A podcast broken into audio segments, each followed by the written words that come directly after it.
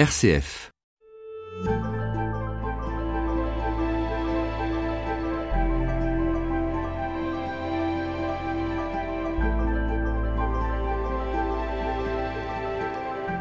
Je vous propose aujourd'hui une rencontre avec euh, Charlotte Joussoum, une femme de cœur, une femme touchée par la grâce de l'émerveillement, qui mène sa vie à l'écoute du vivant, en elle, dans la nature et à travers les visages rencontrés.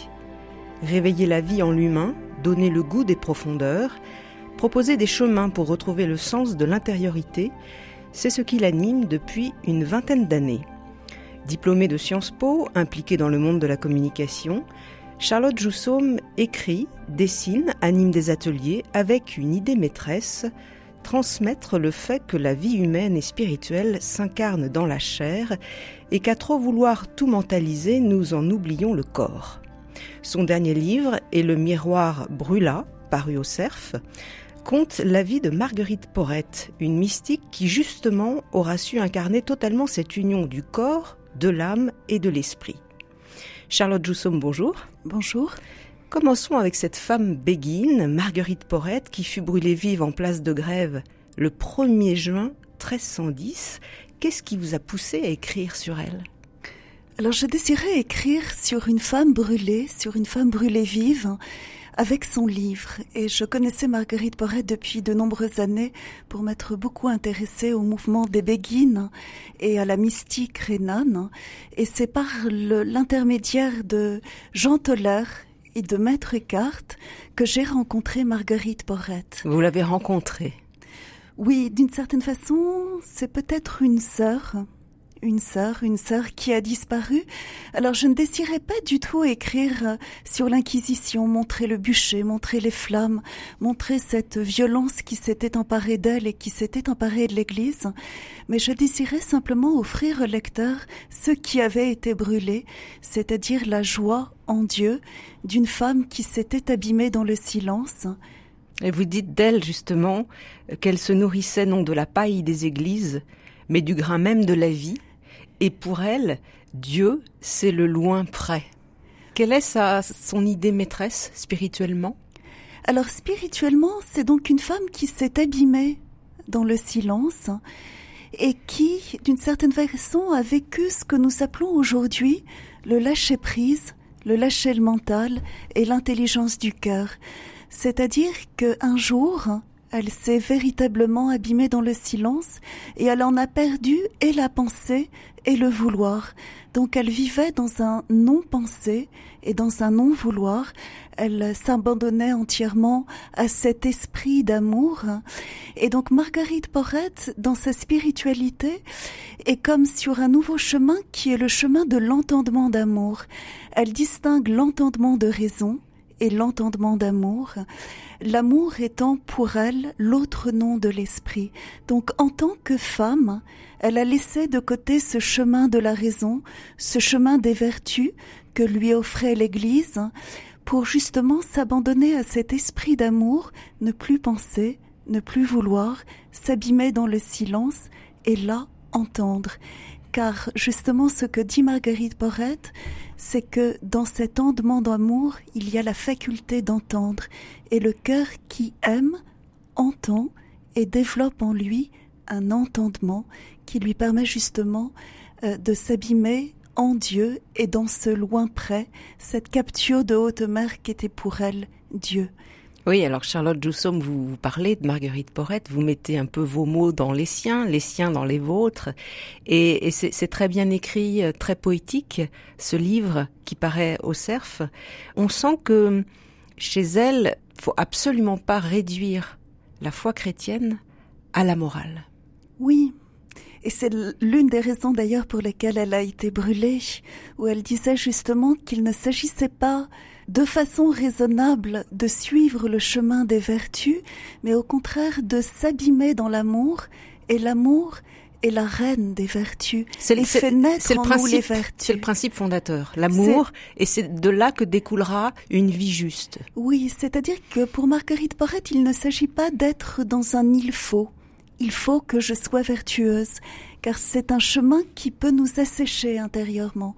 Mais il s'agit simplement de s'abandonner à l'amour et en aimant, je peux être vertueuse.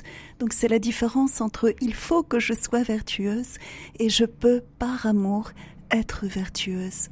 Et justement, vous dites que quand on est complètement dans l'amour, ça rend libre. Alors, ça fait peur aussi.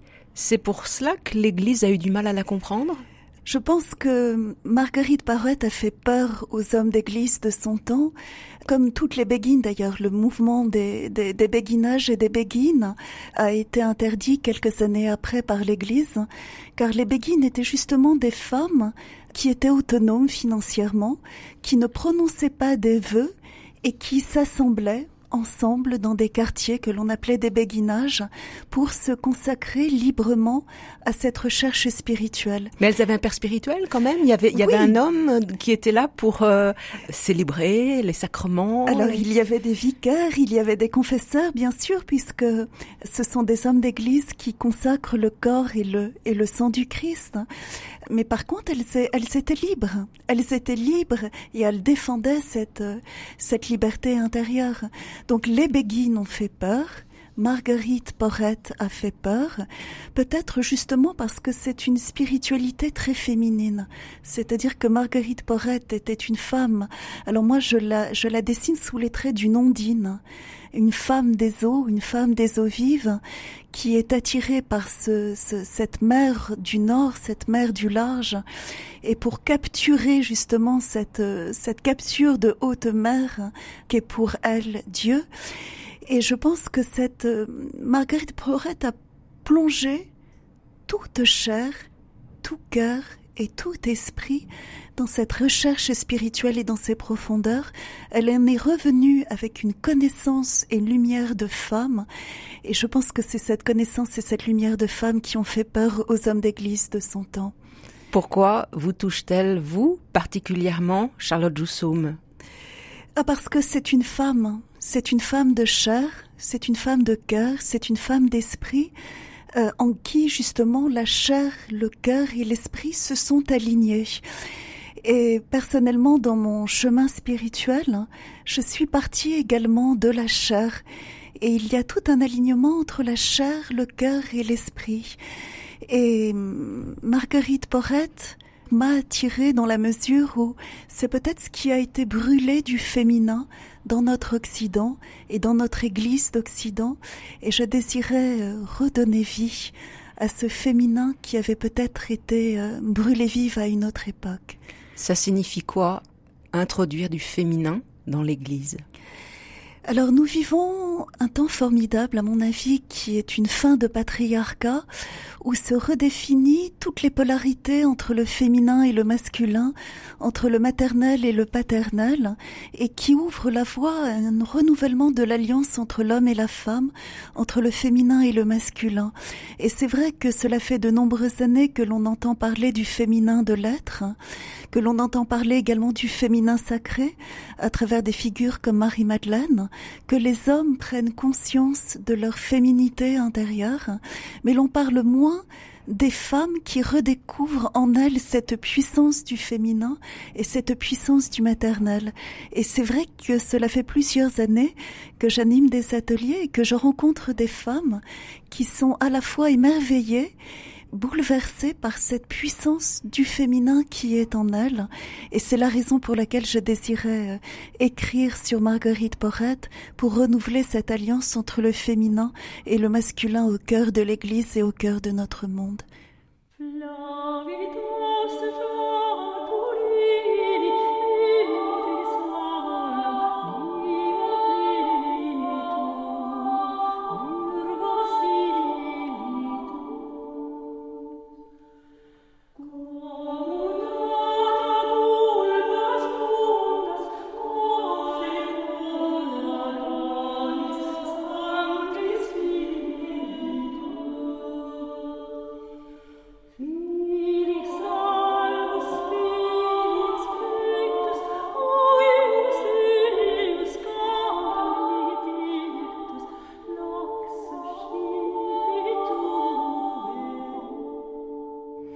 Charlotte Joussoum, qui êtes-vous?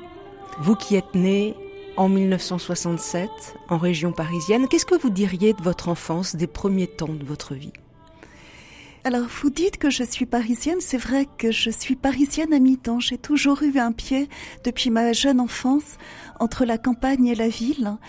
Et je ne pourrais pas me passer de la campagne. Je pourrais, je crois, un jour me passer de la ville, mais je ne pourrais pas me passer euh, des arbres et de la campagne. Donc, j'ai grandi euh, entre une mère qui était une grande silencieuse. C'était une femme de main qui travaillait beaucoup avec ses mains et qui avait euh, une véritable arche de Noé, qui vivait entourée euh, d'enfants, d'animaux, de plantes, d'arbres, et qui se reliait à tout ça par le silence.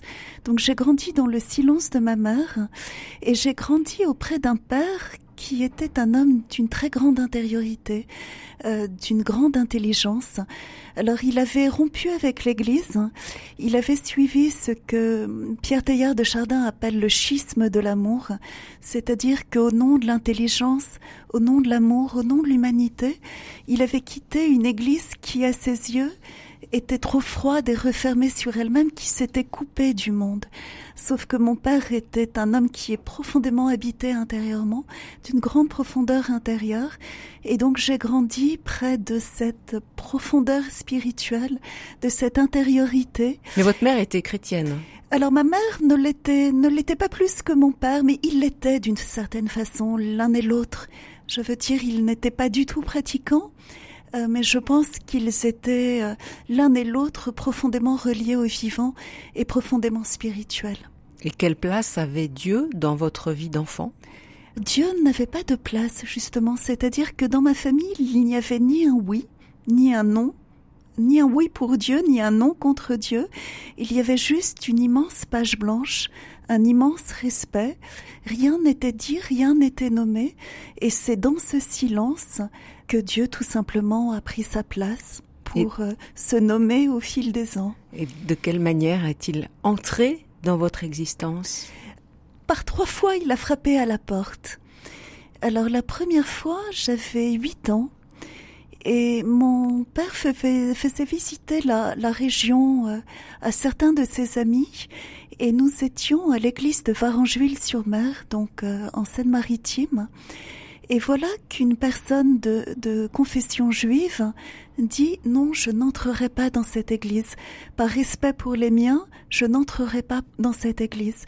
Et pour moi, dont les parents n'étaient pas pratiquants, je n'allais pas moi-même à la messe, j'ai reçu ça comme une révélation euh, divine. Il n'y avait pas qu'un seul Dieu, il y avait de nombreuses traditions spirituelles. Et on pouvait faire la place à l'autre, il y avait le respect aussi. Et il y avait le respect aussi. Tout dans le geste de cette femme. Dans le geste de cette femme, il y avait un profond respect et quelque chose d'un Dieu qui se révélait à moi sous le visage d'une multitude de chemins et d'une multitude de visages et d'une multitude de prières. Donc là, ça a été euh, la première étape. La première étape. Alors la seconde étape, euh, même si mes parents n'étaient pas pratiquants, j'étais dans un collège catholique. Et j'ai quand même fait ma profession de foi. Et c'est une profession de foi que j'ai fait euh, en toute vérité et en grande profondeur. Et j'ai dit au Christ, vu l'histoire de ma famille, je m'éloignerai de toi et je suis éloignée de toi, mais un jour je reviendrai vers toi. Au moment de, de prononcer cette profession de foi, en mon cœur, c'est véritablement ce que j'ai murmuré à l'oreille du Christ. Et d'ailleurs, quand on dit quelque chose l'oreille du Christ, il vous entend toujours, il ne l'oublie pas. Et de nombreuses années après, il m'a prise au mot et à la lettre et il m'a fait revenir au cœur de l'Église. Et ça, c'était la troisième étape? Non, c'était la seconde étape. Et la troisième étape, alors la troisième étape, c'était quand j'avais euh, une vingtaine d'années. Donc j'étais diplômée de Sciences Po, mais je, je désirais écrire et j'habitais dans une chambre face à un arbre. Là, j'ai vécu tout un apprentissage de l'écriture et j'ai compris que ce que je recherchais dans l'écriture était partagé par les chercheurs de Dieu. Et à ce moment-là, donc, j'ai ressenti de plus en plus profondément un appel à entrer dans les églises et un appel à revenir à la messe. Et un jour, j'ai franchi le pas. Je ne suis pas allée dans l'église la plus proche de chez moi. Je suis allée euh, dans une église qui est l'église Saint-Gervais où sont les fraternités monastiques de Jérusalem. À Paris À Paris. Je ne savais pas qu'elles étaient là. Je ne sais pas ce qui m'a guidée dans cette église plutôt que dans une autre. Je savais que c'était là où je devais aller. J'y suis allée, j'ai rencontré les fraternités monastiques de Jérusalem et j'ai surtout vécu une porte qui ne se refermait pas derrière moi. J'étais libre d'entrer et de sortir de l'église, de me laisser réapprivoiser par le Christ. Et là, ça a été euh, la dernière euh, fois où la porte, j'ai, euh, comment dire, j'ai frappé à la porte où le Christ a frappé à la porte. Et là, la porte s'est ouverte. Charlotte Joussoum, vous évoquez votre parcours à la rencontre du Christ, mais le Christ qui vous rejoint également. Je crois qu'il y a un épisode euh, important aussi que vous avez vécu aux alentours de 18 ans où vous avez été malade. Qu'est-ce qui s'est joué là, à ce moment-là? Alors je n'ai pas été malade, j'ai eu un empoisonnement médicamenteux en fait. C'est un c'est un médicament qui a eu un effet de, de poison sur mon organisme et j'ai failli mourir dans la nuit. Donc lorsque l'empoisonnement a commencé, j'étais chez une amie de mes parents et elle m'a prise dans ses bras. Elle a posé sa tête et mon oreille contre son cœur. Et moi j'étais pris de tremblements par tout mon corps. Et j'ai senti la paix qui était dans son cœur et j'ai senti la paix et sa paix m'envahir, et une très très grande paix m'envahir.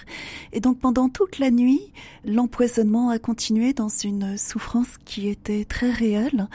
Et je savais que j'allais mourir, je l'avais compris, mais je n'avais pas peur parce que je savais que j'étais en vie j'avais découvert à l'intérieur de moi-même, au-delà de moi-même et au-delà de la souffrance qui s'était emparée de mon cœur, j'avais découvert un espace où résonnait, où germait, d'où une source jaillissait d'un très grand amour, d'une très grande paix et d'une très grande vie.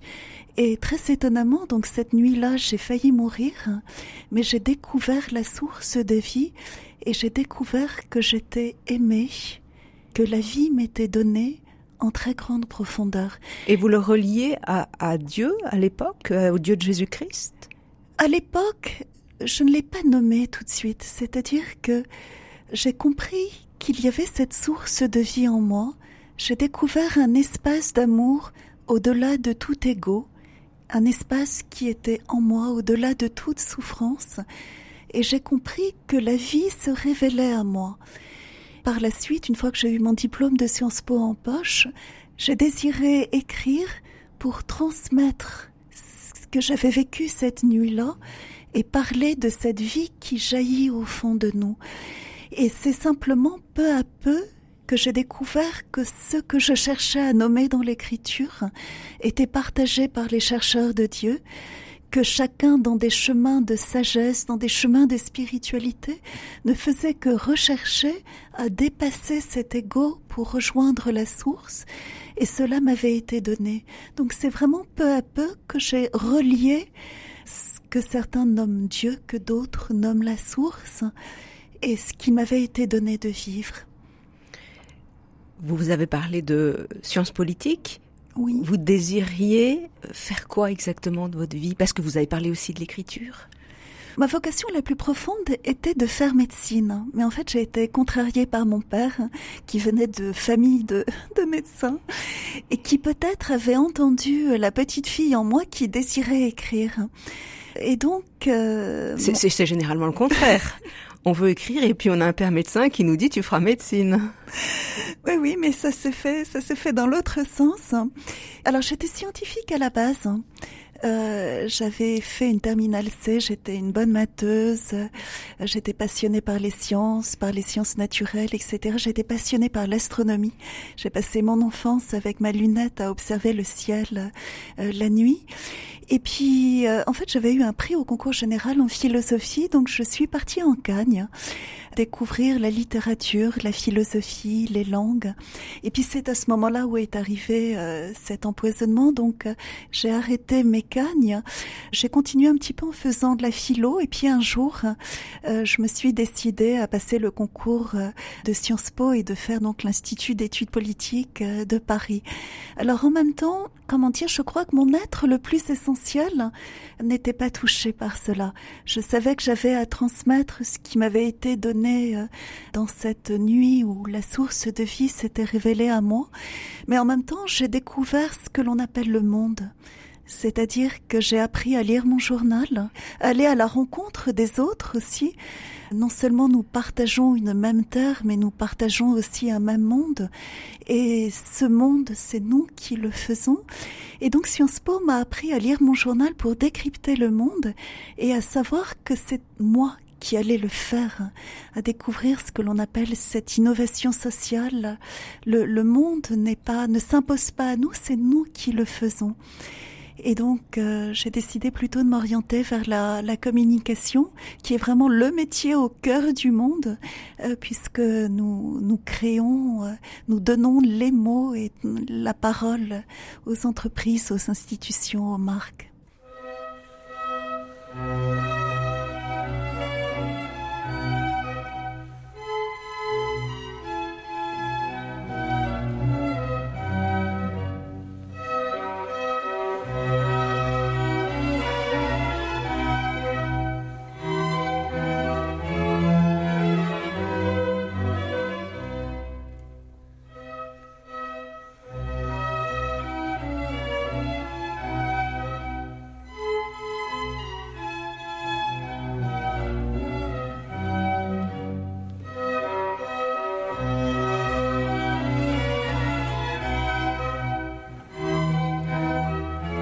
Témoin, Béatrice Saltner.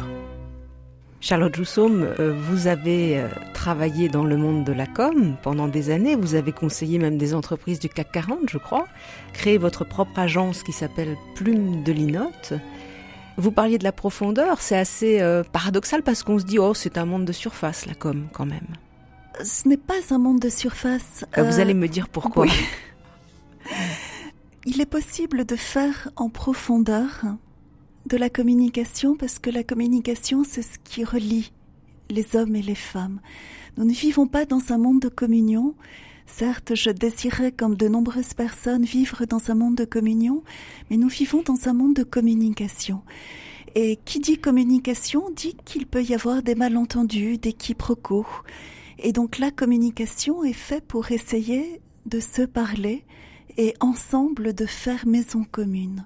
C'est ce que j'ai fait pendant de nombreuses années en conseillant les entreprises du 440 sur leur démarche de développement durable, et ce dès le début des années 2000, donc qui est quand même une source d'innovation puisque les entreprises ont pris conscience de leur impact sur la société, sur l'environnement et donc c'était une, une forme de, de, de, progrès où les entreprises aussi ont beaucoup réfléchi sur, euh, sur leurs impacts, sur leur métier, sur les hommes et les femmes qu'ils emploient. Donc c'était une façon de remettre euh, l'homme, l'humanité, la Terre au cœur euh, de ce monde économique et social. Mais vous avez trouvé que ça rejoignait un réel, que ça n'était pas simplement une marque qui s'affichait avec une fondation pour l'environnement ou avec tel logo qui, qui ferait plus euh, vert. Vous qui êtes dans la profondeur, est-ce que vous avez senti, est-ce que vous sentez qu'il peut y avoir aussi euh, un décalage? On le voit en politique, là, comme en politique, par exemple.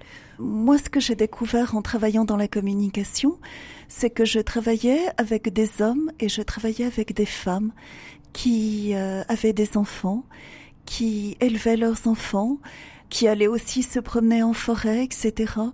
Et que c'était ces hommes et ces femmes qui travaillaient pour d'autres hommes et pour d'autres femmes.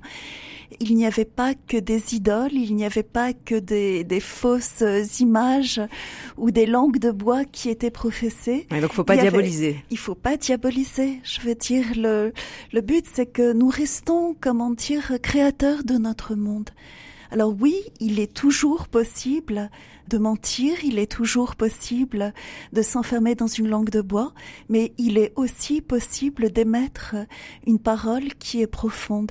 Et c'est la raison pour laquelle j'ai créé d'ailleurs ma propre structure, Plume de Linotte, où je travaille sur la symbolique des marques. C'est-à-dire que j'aide les créateurs de marques à enrichir symboliquement en termes de profondeur, de valeur, de véritablement se dire. Et puis, vous continuez à écrire, je suppose. Et puis j'écris. Oui, oui. Je, en fait, j'ai trois activités à l'heure d'aujourd'hui. Euh, j'écris, j'anime des ateliers d'écriture et je, je, me consacre donc à la symbolique des marques à travers Plume de Linotte.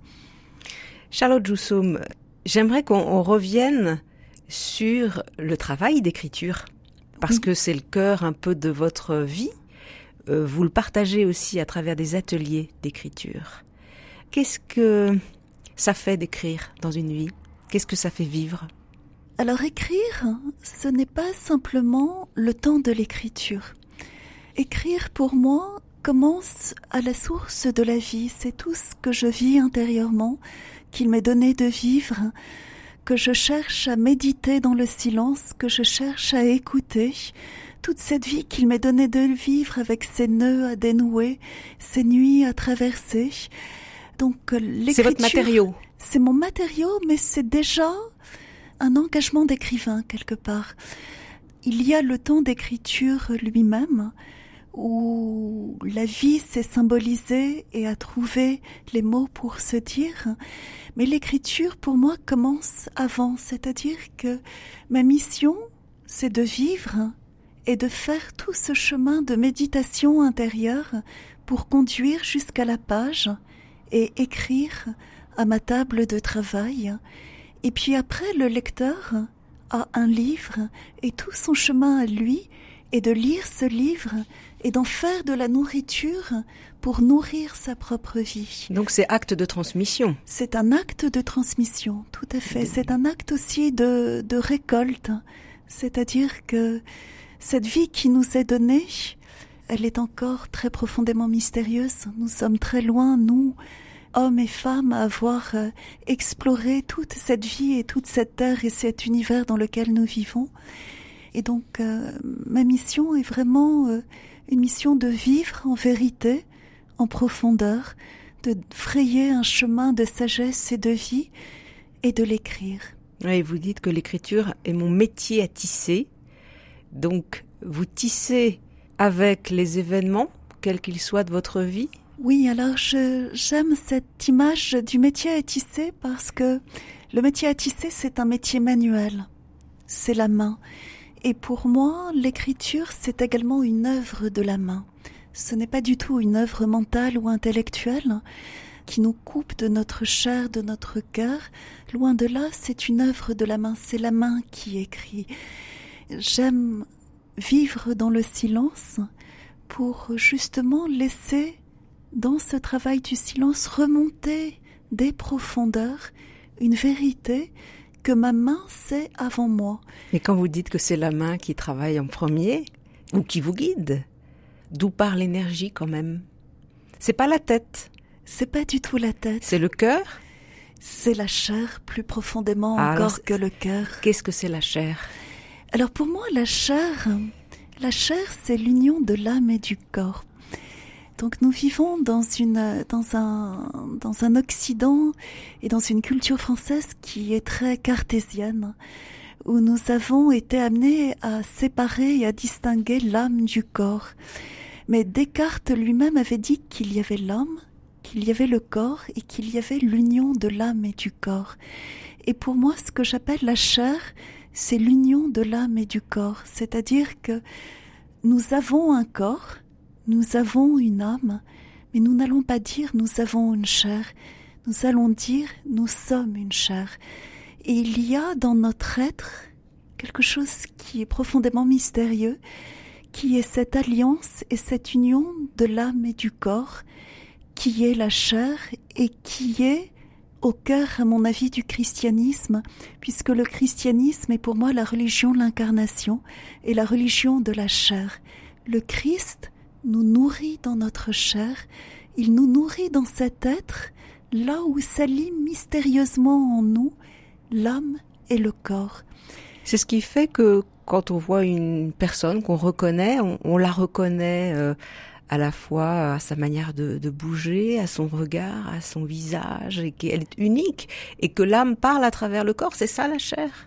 Oui, c'est-à-dire que lorsque vous, vous parlez de cette personne que vous rencontrez, vous rencontrez une personne qui est présente. C'est un corps qui est habité par une âme. Et plus que cela, c'est un corps qui est mu par une âme. Et c'est vrai que l'être d'une personne se découvre et se révèle à travers la lumière sur son visage, à travers la lumière dans son regard, à travers le son de sa voix, à travers aussi la fluidité de son corps. Et d'ailleurs, tout cela m'émerveille à chaque fois. Je ressens dans la rue les corps qui sont eucharistiés et ceux qui ne le sont pas.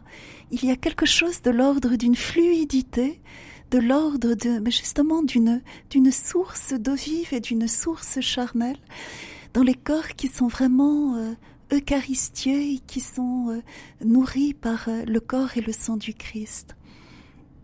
Charlotte Joussom, vous évoquiez le Christ. Pour vous, qui est le Christ aujourd'hui? Alors pour moi, c'est c'est un passeur.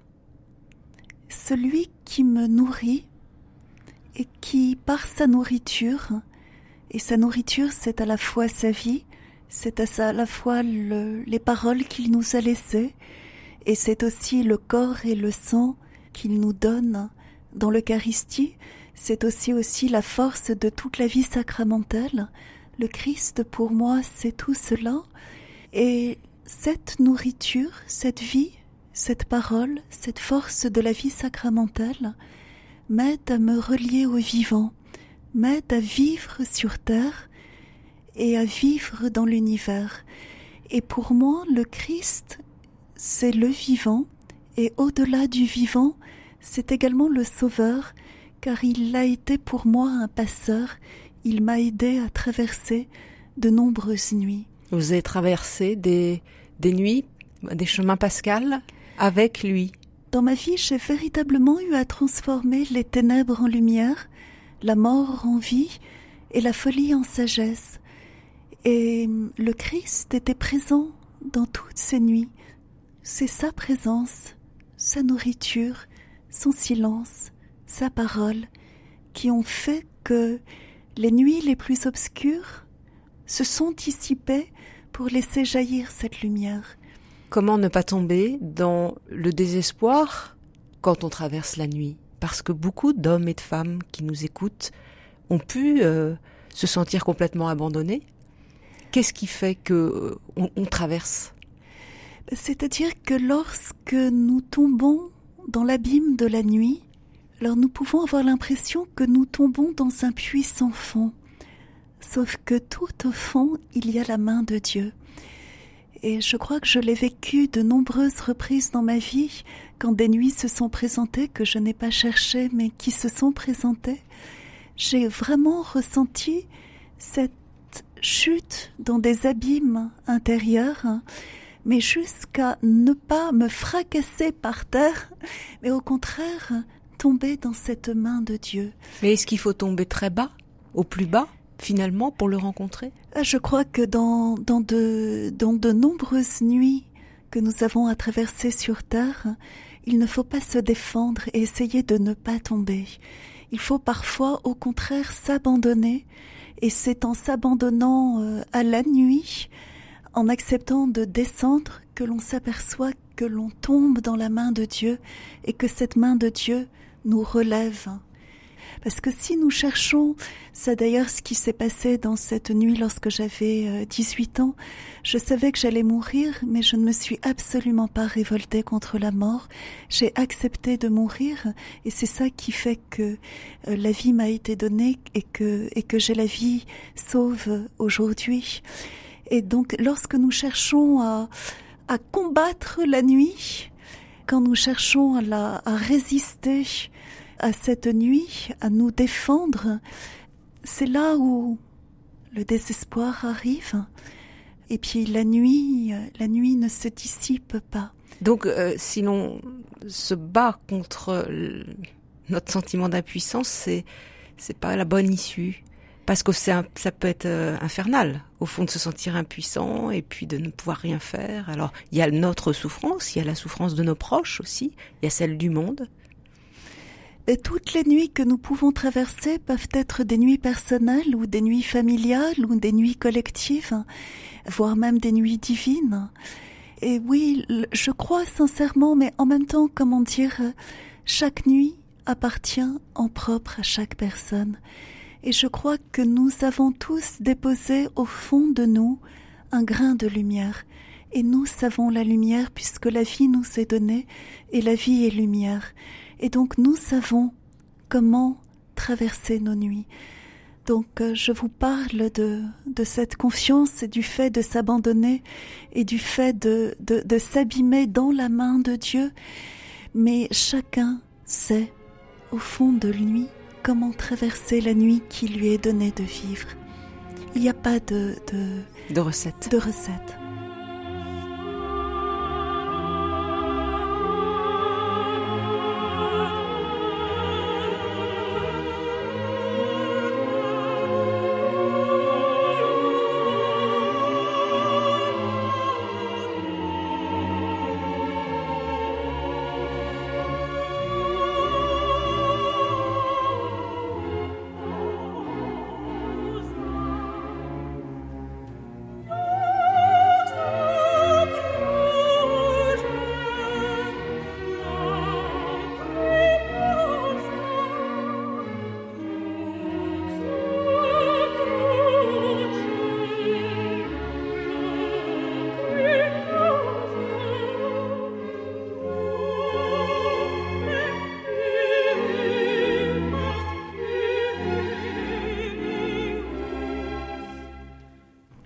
Charlotte Joussoum, comment faire confiance à Dieu parce que euh, vous parlez d'un d'un Dieu proche, le Christ, pour vous, euh, certains de nos contemporains cherchent, non pas forcément euh, la confiance, ou ont peur, ou n'ont pas de mots aussi pour pour cette rencontre. On a l'impression que c'est très c'est très naturel chez vous au fond cette rencontre là.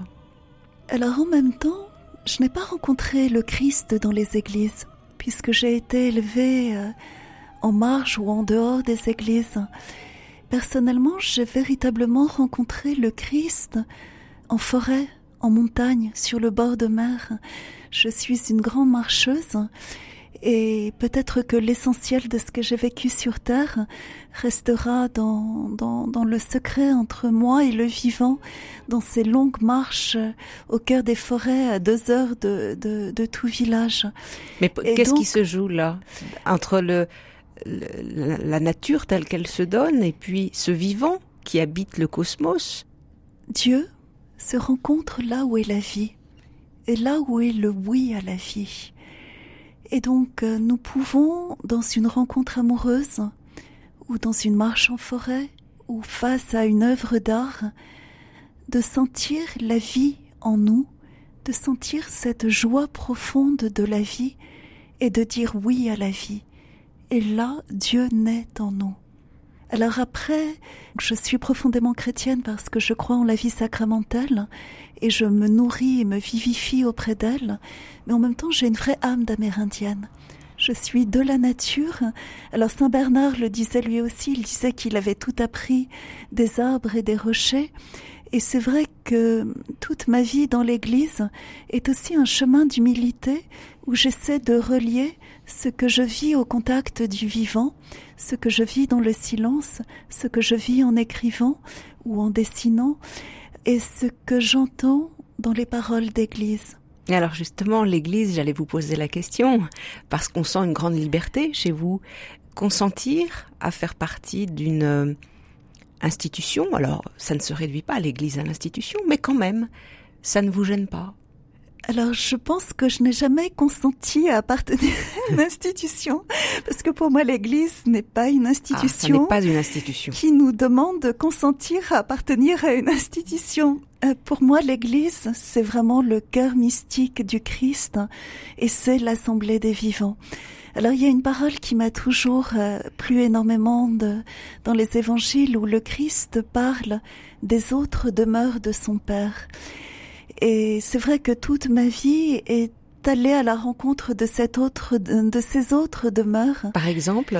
Alors que ce soit les arbres, les autres traditions, les autres cultures que notre culture occidentale, toutes ces formes de vie et d'intelligence de la vie, qu'elles soient minérales, végétales, animales, pour moi, ce sont ces autres demeures du Christ. Et pour moi, le Christ, c'est quelqu'un qui nous assemble, c'est véritablement le vivant qui nous assemble en une assemblée de vivants. Et pour moi, l'Église, c'est non seulement le cœur du Christ, mais c'est cette assemblée de vivants. Donc qui n'a pas de frontières qui n'a pas de frontières, qui n'a pas de frontières et qui est un mystère.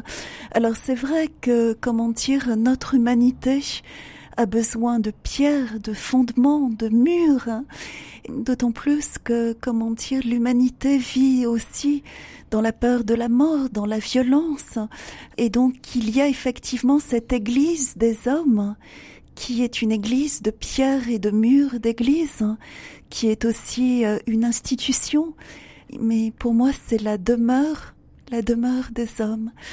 Et j'aime le Christ dans toutes ces autres demeures.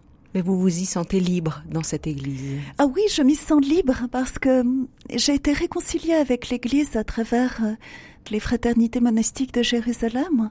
Le fait d'être retournée à la messe et d'avoir vu cette porte s'ouvrir et ne pas se refermer derrière moi. Donc je suis libre d'entrer et de sortir. La porte est ouverte.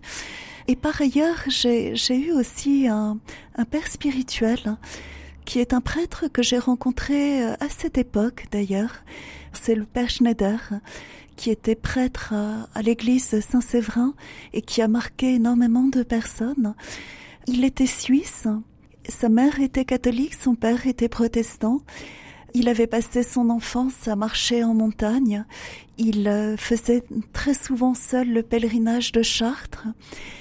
Et lorsque j'ai rencontré cet homme, j'avais près de 30 ans, il en avait 85, et j'ai su qu'il savait, et qu'il savait que je savais.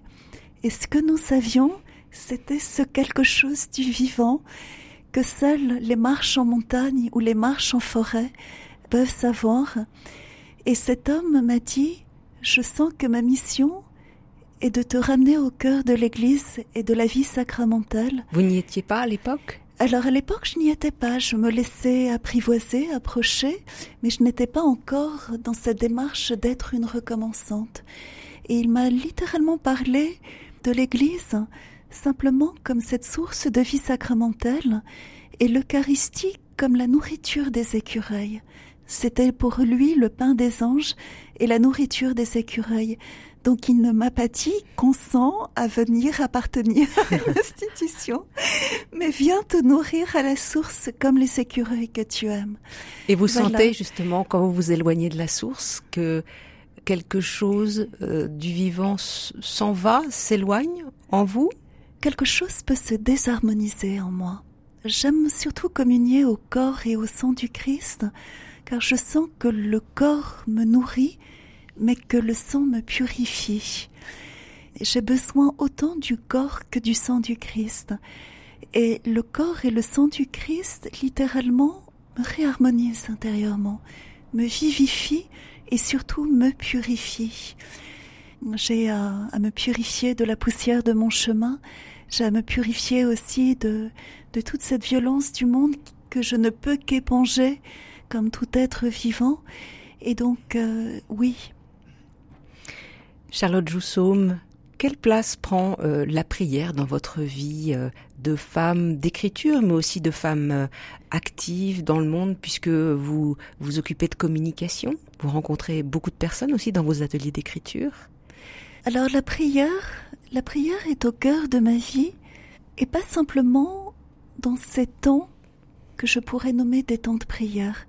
C'est-à-dire que je prends toujours une heure par jour pour aller m'asseoir au pied des arbres ou pour aller marcher. Mais vous avez la possibilité de le faire? À Paris, il y a aussi des jardins publics. Des magnifiques parcs. et il y a aussi des arbres. Et donc je prends une heure par jour pour aller auprès des arbres et c'est leur présence silencieuse qui me permet de rentrer dans mon propre silence intérieur et dans la présence de Dieu dans la prière.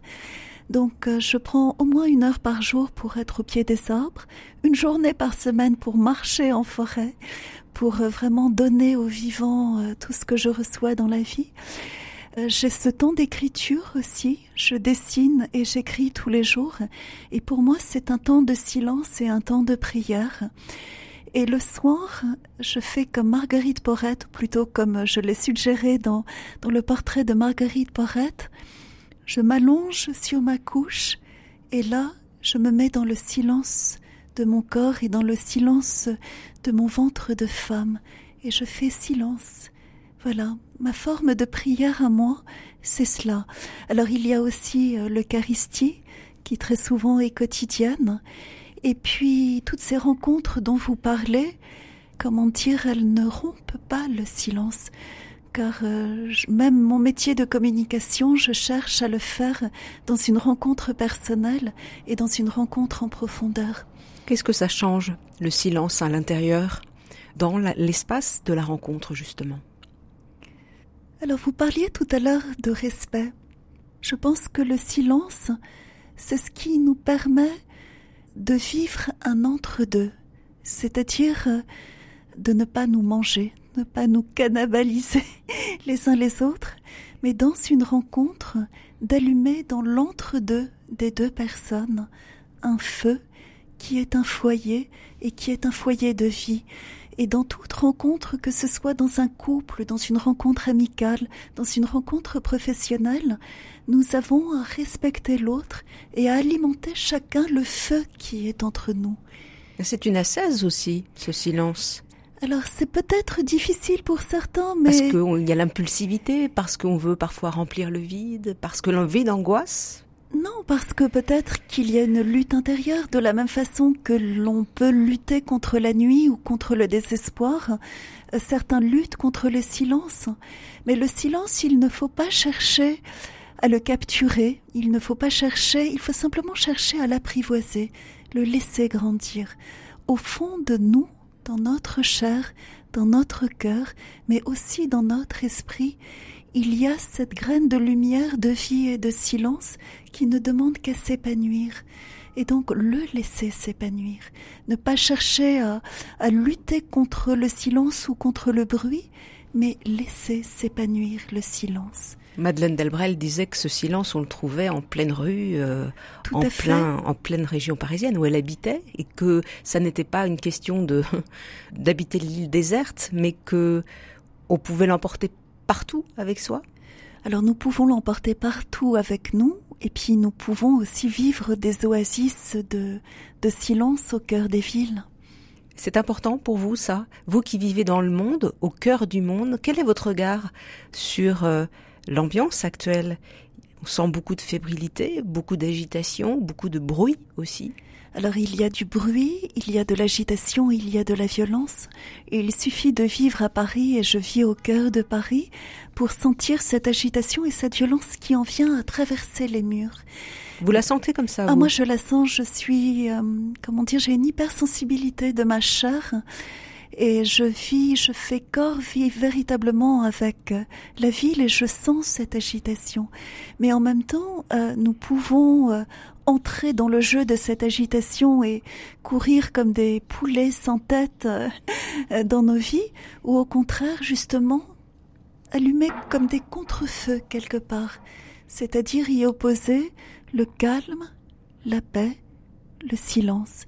Et cela n'appartient qu'à nous de d'allumer cette lumière du calme, de la paix et du silence. Mais c'est une décision à prendre C'est un désir, c'est un choix. Et puis quand le désir est là, quand le choix s'est fait, nous sommes toujours aidés.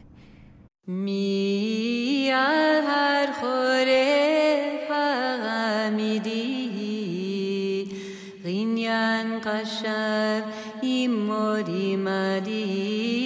که ماشه میمیر برخین خیگدری من Quels sont euh, vos désirs pour euh, aujourd'hui, mais peut-être pour demain aussi, parce que vous êtes jeune, Charlotte Joussaume. Vous écrivez, vous avez déjà écrit euh, trois livres. Qu'est-ce qui vous donne le goût demain? Alors, si j'écoute mon rêve le plus profond, je me vois dans une maison en lisière de forêt, me consacrer à l'écriture, à la peinture et aussi euh, au tissage, au métier à tisser, c'est-à-dire vivre de mes mains. Alors là, c'est peut-être le, le, la lumière tout au bout de mon chemin. Mais vous voulez devenir une béguine alors? Alors d'une certaine façon, alors peut-être une bé... oui, alors une béguine des temps modernes. une béguine des temps modernes, mais ça se peut très bien que les béguinages, de toute façon, euh, voilà, que nous ayons une floraison de marguerites dans dans dans l'église de demain. Mais qu'est-ce qui qu'est-ce qui vous attire là?